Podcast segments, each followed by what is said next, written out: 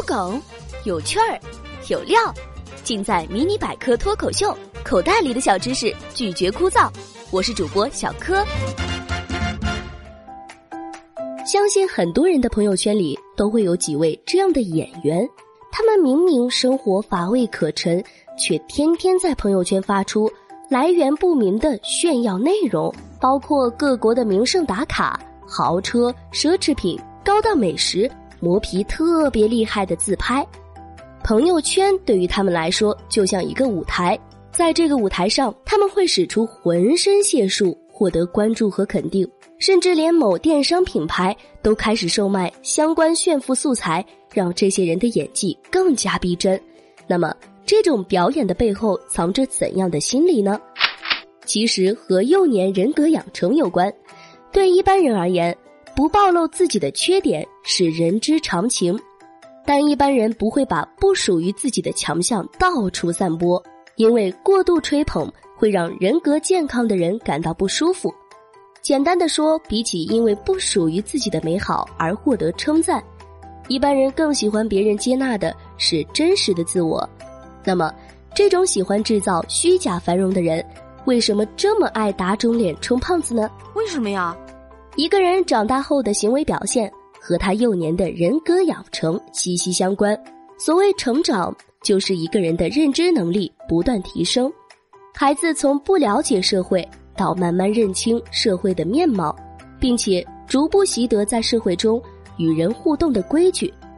如果一个人在这个阶段没有培养出利他的自我，他就会持续用自我中心的态度待人处事。而这个自我中心不是呈现真实的自己，而是呈现一个过度理想的自己，同时把无法接受的自己加以摒弃。由于他们更在乎其他人的关注、肯定，因此为了获得这些关注与肯定，不惜牺牲真实的自我，把自己打造成一个他人眼中的成功者。如何避免继续演下去，打肿脸充胖子？并不一定就是病态的表现，而是在成长过程中，从自我中心到社会化没有发展完全的结果。我们可以通过以下几种方式，避免自己因为急着拿出更好的一面而虚构故事，却导致和他人之间无法建立真实的关系，因为别人以为他们的好都只是他们伪造出来的假象。第一种方式。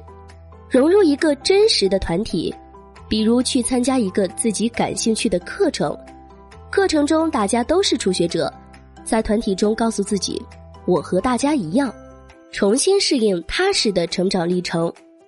第二种方式，回溯童年经验，对成长阶段因为父母不合理的要求或者其他使我们开始夸大自己的因由，重新检视，试着通过心理咨询等方式。处理这方面的创伤。